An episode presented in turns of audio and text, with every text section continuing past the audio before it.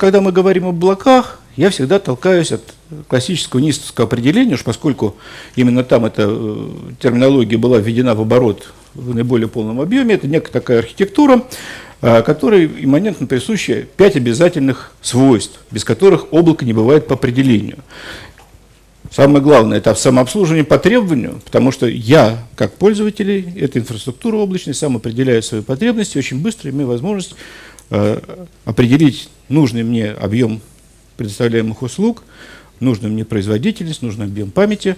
И рядом э, с ним находится очень важное, э, важное требование – это возможность эластичности и объединения ресурсов. То есть под конкретную задачу я конфигурирую себе конкретную инфраструктуру, и в этой инфраструктуре решаю ту задачу, которую мне надо. Но это позволяет еще и решить важнейший вопрос, который называется учетом потребления. То есть мы получаем интернет из крана или интернет из розетки – Э, совершенно не задумываясь, почему у меня напор воды позволяет там за три минуты наполнить 10-литровое э, ведро, или почему мне той электроэнергии, которая поставляется в мою квартиру, хватает для обслуживания всех этих точек, и почему я плачу только за то, что я а, действительно потребляю. Ну и важнейшим еще одним признаком облака, который связан с тем, как развиваются информационные технологии, это универсальный доступ по сети. Я не должен думать, как мне попасть в ту информационную систему, которую разворачиваю в облаке, с помощью какого устройства, об этом думает провайдер, предоставляя мне доступ э, стационарного компьютера, предоставляя мне доступ с сотового телефона или с э, смартфона или с какого-то другого устройства и поддерживая соответствующие необходимые для этого протоколы, совместимость и так далее. Вот достаточно такое понятное определение – а почему я начал с него? Потому что наши законодатели решили тоже порегулировать этот вопрос и внести в закон об информации, информационных технологиях и защите информации э, целую главу, которая будет регулировать облачные вычисления. Очень хорошо. Что же поднимается э, нашими законодателями под облачной инфраструктурой? Совокупность программно-технических средств информационно-телекоммуникационного оборудования и сетей, обеспечивающих обработку и хранение информации в целях оказания облачных услуг облачных вычислений. А что такое облачное вычисление? Это услуги предоставления вычислительных мощностей, включая технические средства и права использования программ для ИВМ в целях обработки хранения информации потребителей этих самых вычислительных мощностей с использованием технических средств, взаимодействующих через информационно-телекоммуникационные сети. Кто ничего про облако здесь увидел? Ну, хоть слово. Ну, хоть один признак того, что, кроме того, что это доступ по интернету, который у нас стыдливо до сих пор называется информационно-телекоммуникационными сетями – это не совсем телекоммуникационная сеть. А, а раз нет регулирования, значит мы исходим из парадигмы гражданского законодательства. Разрешено все, что прямо не запрещено законом. Нет запрета на использование конкретной технологии, значит, эта технология может спокойно совершенно использовать. Тем более, что факты говорят о том, что облачные технологии – это тот тренд, без которого мы в ближайшие 10-15 лет прожить не сможем. И потихонечку, так же, как мы не ставим у себя генератор Honda для обслуживания наших вычислительных мощностей и подачи электропитания, и не пытаемся из каждой квартиры 20-этажного дома прорубить свой персональный колодец и скважину, чтобы добывать воду, мы пользуемся общими услугами. Точно так же через какое-то время неизбежно абсолютное большинство, за исключением специфических областей деятельности, начнут пользоваться услугами облачных вычислений. Это компании, исследования компании DC достаточно свежие, а, которые показывают, что сейчас в период, ну, нас недавно совсем премьер-министр начал убеждать, что период закончился кризисный, стагнации тоже, что мы все преодолели, но в период кризиса и в период стагнации рынок облачных вычислений продолжает расти опережающими свойствами. В 2014 году САСовский рынок вырос в 6 раз по сравнению с рынком э, продажи программного обеспечения, а ИАСовский рынок, то есть инфраструктура как, платформ, как сервис, в 15 раз, чем рынок айтишного инфраструктурного оборудования. Но ясно, что э, тенденция совершенно очевидна. ЕС предполагает, что она сохранится достаточно долго, и что такое экспоненциальное фактическое развитие услуг, представляемых через облака, это наше светлое будущее. Ну а раз светлое будущее, вот тот, кто слышал мои выступления, я всегда говорю, что отсутствие государственного регулирования или нормативного регулирования использования технологий не может препятствовать их развитию, потому что тот, кто будет ориентироваться на регулирование, а не на технологии, окажется на обочине современных рыночных тенденций. Э, что хорошего в облаке? Ну, в облаке достаточно много хорошего. Ну, во-первых, не надо вкладываться в дорогую инфраструктуру, которая от год от года становится все дороже и дороже и используется крайне неравномерно. Вот у меня был на одном из таких мероприятий интересный очень разговор а, с IT-директором одного из немногих российских конкурентоспособных во всем мире предприятий, выпускающих машиностроительное оборудование, который несколько лет назад построил себе вычислительный центр на 25 терафлопс, а, который используется, естественно, с КПД паровоза, потому что когда идут испытания оборудования, ставится несколько тысяч датчиков, вот эти терафлопсы все выбираются, а все остальное время он тихо пыхтит, расходует электроэнергию, расходует э, климатику, а загрузить его нечем. Почему? Ну нет таких задач. А чего же вы не воспользуетесь услугами внешнего какого-то э, дата-центра, внешнего отсюда? Надежность, доступность, проблемы доверия, проблемы безопасности и так далее. Ну вот облако с точки зрения использования рационального эти вопросы решает. Э, Нет необходимости обеспечить вот эти самые условия функционирования технических средств, которые забирают все больше и больше производительность, требуют все больших и больших усилий по обеспечению электропитания, охлаждению, климатике, кондиционированию и так далее и тому подобное. Вот я работал в компании, был там замгенерального директора, мы купили на радости в центре Москвы в Анастасийском переулке здание – Придумали, как мы там будем здорово жить, как у нас будут бегать красные лифты, работать э, наша серверная комната с вычислительной техникой. Пришли к энергетикам, говорят, а, на Стасинском переулке нет электромощностей. Нету вообще, как класса нету. Так что вы там планируете, только мы даже вам на лифт не дадим достаточной мощности. Мы как купили это здание, так и продали. А, не надо об этом думать, об этом будут думать владельцы облачного сервиса. А, простота организации доступа. Эту нашу концепцию Bayot, Bring Your Own э, решается в облачных вычислениях достаточно просто. Это не головная боль IT-директора, это головная боль владельца этого самого сервиса. Ну, для того, для кого это важно, там очепятка в слайде, в очередной раз вижу, очередной раз забываю исправить. Речь идет о совокупной стоимости владения, которая существенно снижается. Если компания работает по западным принципам, то э, считает свои деньги, то снижение совокупной стоимости владения – это да. Ну, плюс ФОД, фонд оплаты труда, удержание дорогостоящих специалистов. В Москве специалисты стоят хорошо, дорого и много, их надо тоже достаточно много, чтобы обслуживать, и это тоже большая проблема. А, простота развертывания дополнительных мощностей, без дополнительного взаимодействия с э, провайдером, когда вы решаете это самостоятельно, оперативное уменьшение расхода на инфраструктуру, когда вам, у вас перестала появляться необходимость такой конкретной мощности и требования существенно снизились, и, наконец, вопросы резервирования, восстановления и прочее, прочее решаются достаточно просто, потому что никакое облачное, серьезное облачная инфраструктура не существует без резервного копирования, без системы восстановления, причем это копирование осуществляется, как правило, не только в двух, а в трех различных территориально распределенных сегментах, они э, независимы друг от друга и так далее. А назвать это вычислительным раем на сегодняшний день, ну, наверное, совершенно нельзя, потому что есть масса проблем, и Э, первая проблема – это как раз та, о которой мы начали говорить. Это проблема законодательства.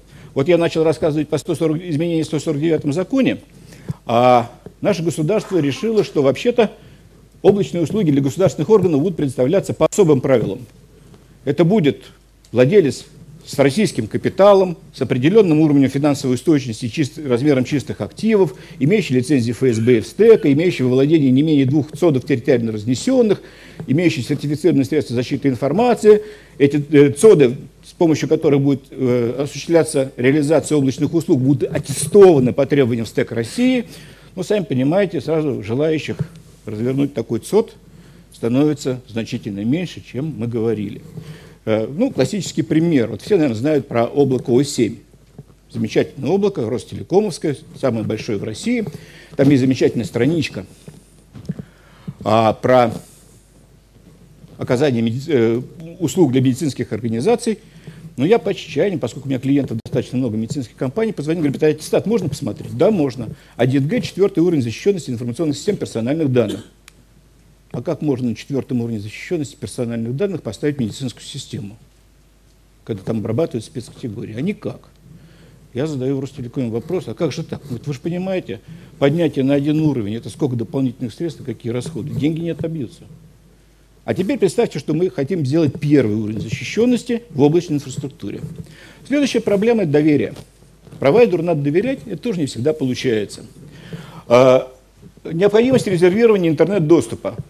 Мы с вами жестко привязаны к интернету. Нет интернета, нет, нет функционирования информационной системы. Она там где-то в облаке, неизвестно в каком. А, далее это проблема удаления данных и появления неконтролируемых данных. Ну, все знают знаменитую историю с Фейсбуком, когда испанский студент э, написал в Facebook требование предоставить все персональные данные, которые в сети хранятся. Ему прислали оптический диск, и он узнал, что все, что он нажимал клавишу Delete и считал, что вычищал свои данные, на самом деле будет там использоваться неизвестно сколько. Потому что удаление Delete – который мы с вами делаем, позволяет скрыть информацию из общего доступа, но никак физически не уничтожает. Я как-то выступал на таком мероприятии, говорил о правиле Миранды эпохи цифровых технологий. Все, что вы выложили в социальную сеть или в публичный сервис сети интернет, будет храниться там вечно и всегда будет использовано против вас. И это действительно так. Никто ничего не удаляет. Дорого. А защита канала связи, чужие свои алгоритмы шифрования – ну, все знают нынешнюю историю, которая развивается сейчас а по достаточно неопределенному сценарию с предоставлением соответствующих субъектам оперативно-розыскной деятельности ключей шифрования, которые используются при защищенных протоколах сети интернет. А, тема очень интересная. Очень интересное разъяснение ФСБ, научно-технической службы, о том, что их надо отправлять по почте или по электронной почте в открытом виде, эти ключи. Ну, я воспринимаю это как такую хорошую шутку на хорошие, хорошие требования э, наших законодателей. Но, тем не менее, проблема существует. Для кого-то она является очень острой, для кого-то она является менее острой. Но вот появились уже, допустим, требования перевести все российские банки на отечественную криптографию.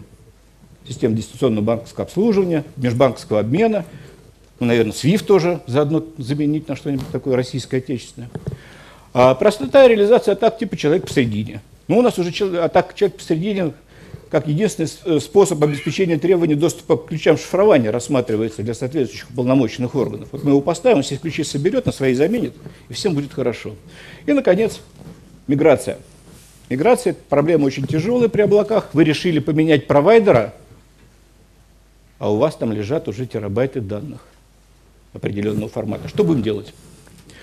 А, но при этом наши надзорные органы честно признаются – что законодательство не регулирует технологии. Вот замечательный вопрос, он замечательный не только а, по своей сути, но и по формальной постановке и э, как характеристика того, как мы хорошо понимаем технологии. Это сайт ПД.Инфо.РФ, он создан общественными организациями типа Апкита там, и РАЭКа, но ответы на нем даются представителям Роскомнадзора так где-то там это можно прочитать. И вот замечательный вопрос, можно ли в качестве э, базы данных использовать облачные технологии по схеме SAS, там, PAS или SAP. SAP это тоже облачная технология, это не я написал, поэтому я вопрос оставил так, как есть. Э, если технологии представляются компаниями, у которых в том числе есть свои арендуемые серверы, как в России, как у SAP, например, но у клиента нет информации о том, э, как организуется обработка этих самых данных и какие конкретно серверы работают. И Роскомнадзор отвечает то, к чему мы сейчас перейдем более детально, что закон не регулирует, какими технологиями должны обрабатываться данные. Закон лишь говорит о том, что в период сбора персональных данных эти данные должны а, фиксироваться на территории Российской Федерации, и оператор должен документально подтвердить, что эти данные первично на территории Российской Федерации были зафиксированы. А что он использует дальше, это уже вопрос 10 или 11. И когда мы говорим с вами об облаках, у нас неизбежно встают два принципиальных вопроса. Первый вопрос – это безопасность, кто и как обеспечивает безопасность этих облачных технологий. И второй вопрос, а где находятся технические средства, которыми производится обработка наших с вами данных, которые мы разместили в облачной инфраструктуре. Э, и тут важно решить очень два вопроса, важных, принципиальных вопроса. Это от кого, во-первых, эти требования касаются в первую очередь, и второе, для кого эти требования регулируются государством. Есть такое поверье, я уже даже мифом его не называю, что в соответствии с последними законами Российской Федерации все данные, которые обрабатываются российскими компаниями, должны храниться исключительно на территории Российской Федерации – кто придерживается такой точки зрения, есть? Не стесняйтесь, я ничего плохого делать не буду. На самом деле у нас есть минимум три нормативных акта, которые говорят о необходимости использования технических средств имеющих определенные территориальные ограничения. Ну, во-первых, это 152 закон о персональных данных с 1 сентября прошлого года. В период сбора персональных данных, я подчеркиваю слова, в период сбора персональных данных, такие действия, как запись, систематизация, накопление, хранение, уточнение, изменение и извлечение должны производиться с использованием баз данных, находящихся на территории Российской Федерации. Ну вот, исходя из этого требования, мы будем исходить, когда мы определяем требования к оператору персональных данных. А кто такой оператор персональных данных? Ну, если мы внимательно с вами прочитаем законы персональных данных, это абсолютно любое юридическое лицо, индивидуальный предприниматель, который либо имеет хотя бы одного работника, либо взаимодействует с другими организациями, обмениваясь персональными данными в целях реализации договорных отношений. Значит, касается всех. Самое интересное, что по мнению Роскомнадзора и Минкомсвязи, операторами персональных данных, на которые распространяются требования 152 федерального закона, являются иностранные компании, физически не присутствующие на территории Российской Федерации, ну, например, Amazon там, или, или eBay, но деятельность которых направлена на граждан Российской Федерации. На Hotel's.com все ходите? Значит, деятельность Hotel.com направлена на нас с вами, как на российских граждан. Далее, 149 федеральный закон. Вот тут серьезно. В соответствии с изменениями, о которых почему-то очень редко говорят, с 1 июля прошлого года, а не с 1 сентября, все технические средства органов государственной власти, органов местного самоуправления, государственных муниципальных учреждений и предприятий должны целиком находиться на территории Российской Федерации. И вот тут мы с вами сделать ничего не можем. Все, кто туда попал, если кто не знает, Министерство связи ведет реестр местонахождения технических средств – куда операторы, государственные органы сами вносят данные о их местонахождении, а, а Минкомсвязь осуществляет мониторинг. Мониторинг путем сравнения, ну, допустим, IP-адресов фактических с IP-адресами, указанными в уведомлении соответствующей организации. Причем допускается, что у некоторых систем нет IP-адресов, они не имеют доступа в интернет. Как в этом случае осуществлять мониторинг? Ну, это вопрос, наверное, к тому, кто писал эти документы. А следующий важнейший приказ Э, следующий документ, из которого косвенно вытекает требование территориальности. Это приказ СТЭК номер 17, который определяет требования к э, защите государственных муниципальных информационных систем. Там про территориальность нет ни слова ровно. Но там есть замечательные слова о том, что все государственные и муниципальные системы должны быть аттестованы по требованиям безопасности. А как аттестовать инфраструктуру, развернутую в Эжуре? Я, если честно, не знаю, как аттестовать даже информационную систему, а не объект информатизации, потому что у нас положение об аттестации объектов информатизации существует, а положение об аттестации информационных систем нет. Но, тем не менее, требование такое и есть. И, наконец, есть проект изменений, который пока не принят Госдумой, и, наверное, в новом составе уже принят не будет, в соответствии с которым э, провайдеры облачных вычислительных систем, предоставляющих услуги государственным органам, должны полностью разместить свои системы на территории Российской Федерации не менее чем в двух взаимосвязанных судах.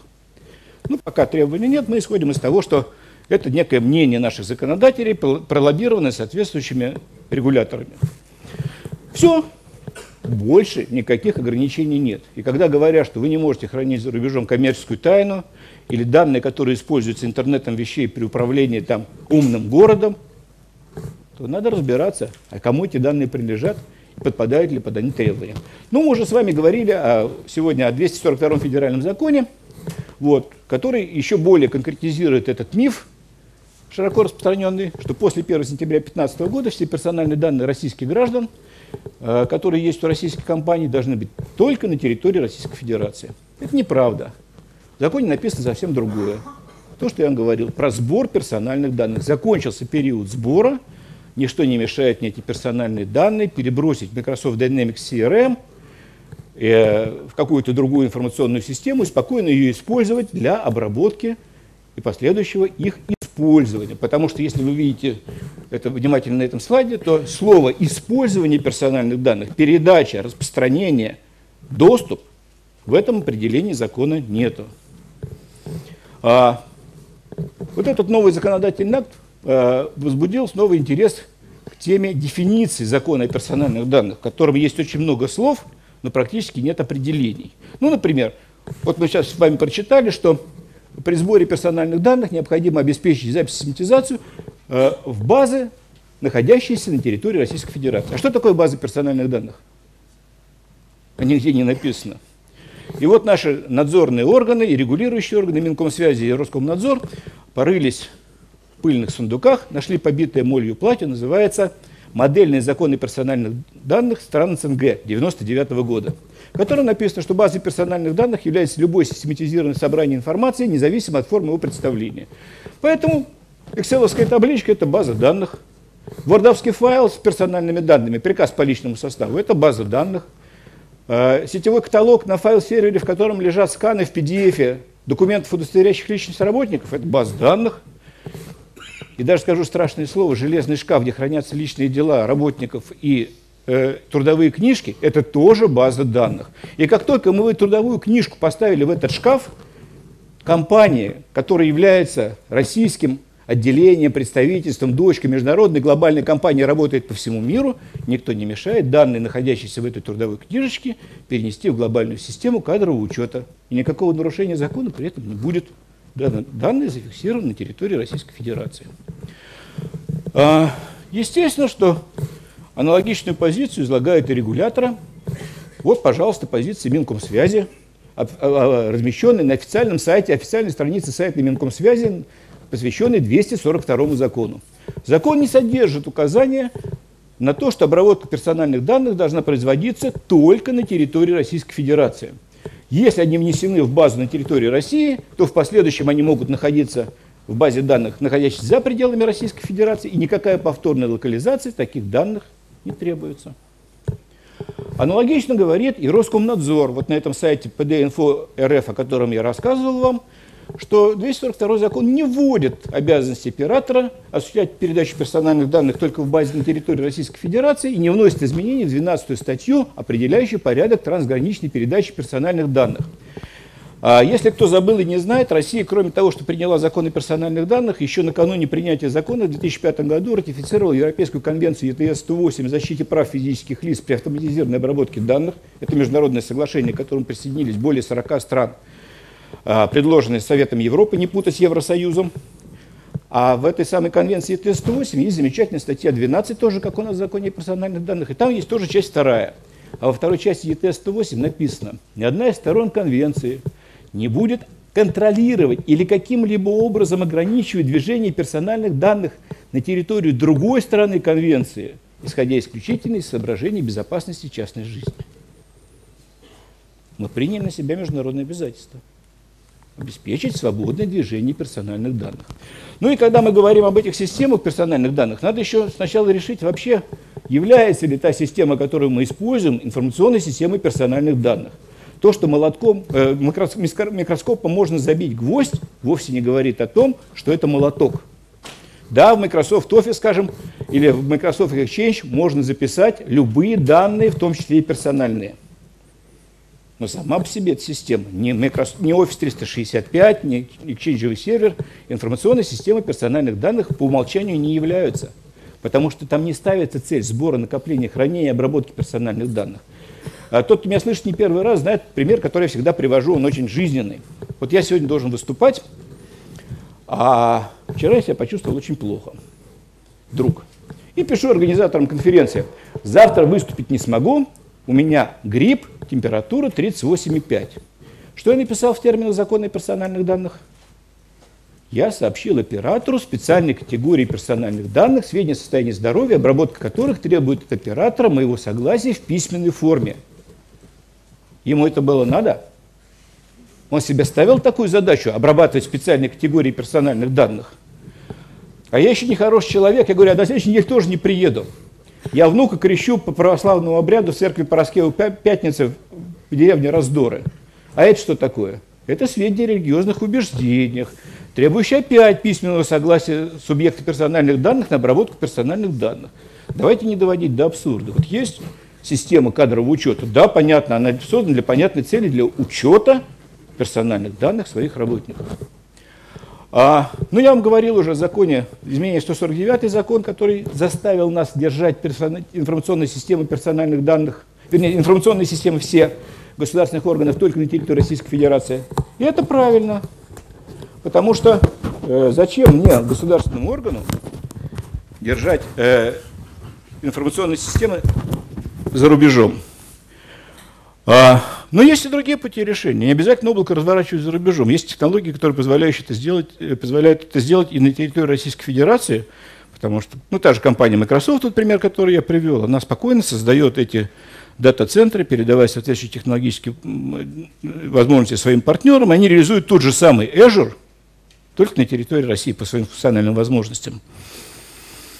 Ну и когда мы говорим о безопасности, то появляются требования, связанные с служебной тайной, с коммерческой тайной, с персональными данными, о которых мы говорили, с тайной страхования. При этом обратите внимание, что наше законодательство не вводит запретов на обработку персональных, на обработку конфиденциальной информации или информации ограниченного доступа э, в тех информационных системах, которые не принадлежат обладателю информации, а обслуживаются оператором информационной системы, но вводят при этом требования к этому оператору и к владельцу информации обеспечить э, безопасность этих персональных данных, э, извини, обрабатываемых данных, в первую очередь идет речь, конечно, о предотвращении несанкционированного доступа. А, Сразу возникает целый ряд вопросов. А что делать с доступом персонала облачного провайдера к обрабатываемым данным заказчика? Как отклассифицировать систему в соответствии с требованиями законодательства, если она находится где-то там далеко в облаке? Надо ли получать согласие субъекта на такую обработку? Ну и по нашему мнению, самое простое решение – это запрет на доступ персонала к э, обрабатываемым данным, который закрепляется в договоре между заказчиком и провайдером облачных услуг. Э, предвосхищая ваши вопросы, потому что его задают обязательно в этом месте, всегда говорят, ну подождите, что значит запрет? Администратор информационной системы э, может всегда получить доступ к, к, к этой информации.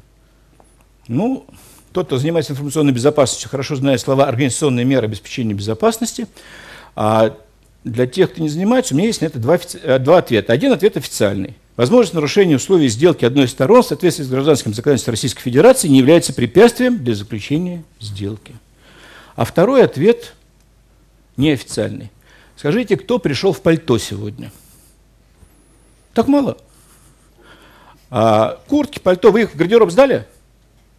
А карманы проверяли? Ага. Так вот, ответ неофициальный звучит так. Возможность у гардеробщика тырить мелочь по карманам не является основанием для закрытия всех гардеробов в мире. Да, условия сделки нарушить можно, но для этого договоры заключаются и вводится ответственность сторон – а при этом э, эти же нормы подтверждены в целом ряде других нормативных правовых актов, в том числе в постановлениях правительства. Вот это 11.19 в отношении персональных данных. Это приказ СТЭКа номер 17, который перелагает на оператора информационной системы ответственность за обеспечение безопасности, если государственный орган ему предоставляет такие возможности.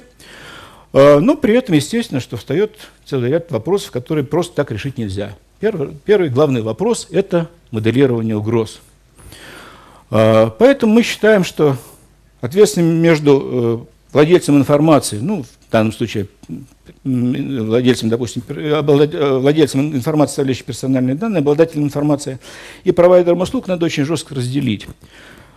Владелец должен, обладатель должен сказать, или оператор персональных данных должен сказать, какой уровень какой тип актуальных угроз он считает актуальным, это связано с наличием или отсутствием декларированных возможностей, посмотреть, какой реализацию, э, какого состава мер безопасности он должен обеспечить в соответствии с требованием нормативных документов, построить частную модель на своем сегменте и реализовать. А вот российский провайдер облачных услуг для того, чтобы работать, должен сначала получить лицензию стека ФСБ России, определить тип актуальных угроз, которые э, нейтрализует на своей стороне, и построить частную модель, которая нейтрализуется в этом самом облачной инфраструктуре, защищенном сегменте ЦОДа и так далее, реализовать систему защиты, которая эти угрозы обеспечивает нейтрализацию, и помочь заказчику. Зарубежным провайдером ситуация несколько иная. Он живет в применимом законодательстве, поэтому он должен, во-первых, предоставить информацию о тех мерах безопасности. Мы мапили меры безопасности зарубежных провайдеров на российские требования, которые он обеспечивает. Ну, а если это по АСовской и АСовской схеме, дать возможность развернуть дополнительные средства безопасности, которые обеспечивают требования а, применимо законодательство. Поэтому, подводя итог, я должен сказать, что наше законодательство не вводит никаких запретов на размещение данных за рубежом, за исключением органов государственной власти и государственных муниципальных учреждений. Оно вводит целый ряд ограничений, связанных с обеспечением требований безопасности, с первичным размещением данных на территории Российской Федерации – и определяет некие общие правила, в соответствии с которыми может осуществляться данных. Ну, если мы говорим о персональных данных, то данные должны всегда находиться в актуальном состоянии на территории Российской Федерации и только после этого транслироваться в какие-то зарубежные системы. Но при этом никаких новых ограничений на трансграничную передачу персональных данных или любых других данных за последнее время законодательство не ввело. И вот этот вот последний тезис о наличии на территории России актуальной базы данных, он является как раз ключевым с точки зрения выполнения требований. Ну, время мое закончилось, кому было мало, пожалуйста, на блок. Вот в прошлом году по этому поводу я написал очень большую статью для журнала ЦОДа РФ, которая называется «Будут ли российские владельцы ЦОДов богатее и счастливее после 1 сентября 2015 года?» С общим выводом «будут», когда капитально вложатся в выполнение требований российского законодательства. Но кому совсем мало, обращайтесь лично. Спасибо.